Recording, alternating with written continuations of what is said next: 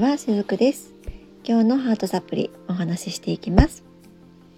えー、今日のお話ししている内容はですね、5月3日からの配信がスタートして、ちょっとこうシリーズ化しています。もし気になられる方がいらっしゃったらですね、5月3日配信の分まで遡って聞いていただけると嬉しいです。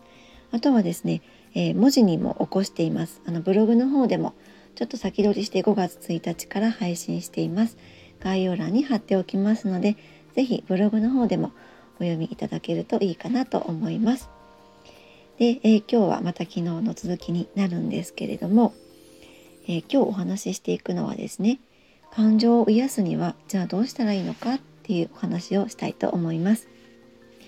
えっ、ー、とですね、相手と自分の中にあるものは違うって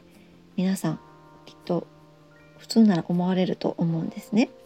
で確かにそうなんですよね。だけれどもこれは、えー、スピリチュアリティな視点で見ると実は同じなんです。一つのものを見る角度とか立ち位置が違うことで違うものに見えているそれだけなんですね。だから自分にとって相手は違うってそれは万人が同じ感覚なんです。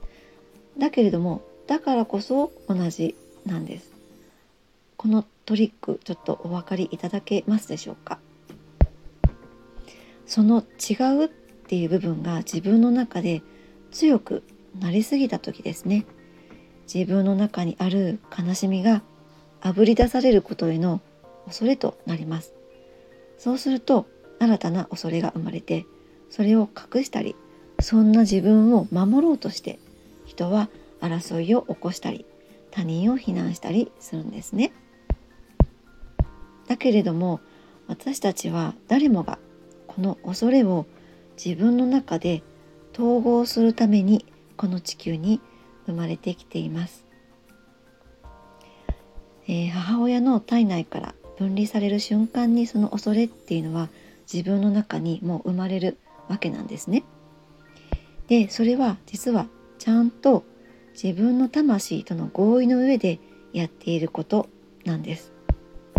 むしろこの合意がなければ人間としてこの肉体を持ってこの地球には生まれてこれないわけなんですね、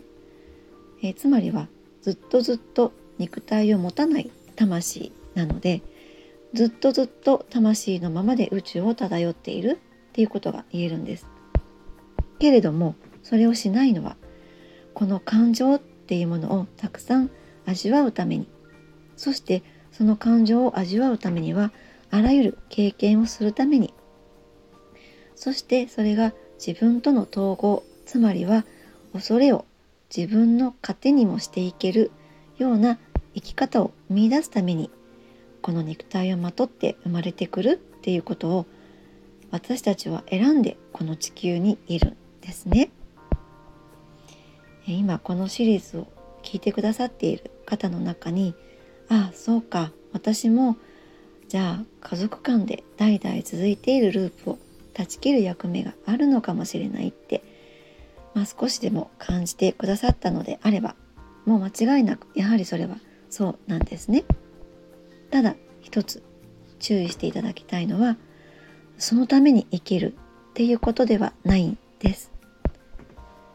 あくまでもあなたがあなたらしくあなたの人生を全うして生きることが結果的に代々続いてきたループを断ち切るっていうことになるだけなんですね。そしてそれがあなたの過去の感情をも癒してくれることになるんです。そしてそのためにできるのはですねあなたの中にある被害者意識から抜け出すことなんです。えー、被害者意識についてはですね以前の配信の中でもちょっとお話ししたんですけれども今回はまた明日以降、えー、被害者意識からの抜け出し方についてお話ししたいなと思います。今日も聞いてくださりありがとうございました。しずくでした。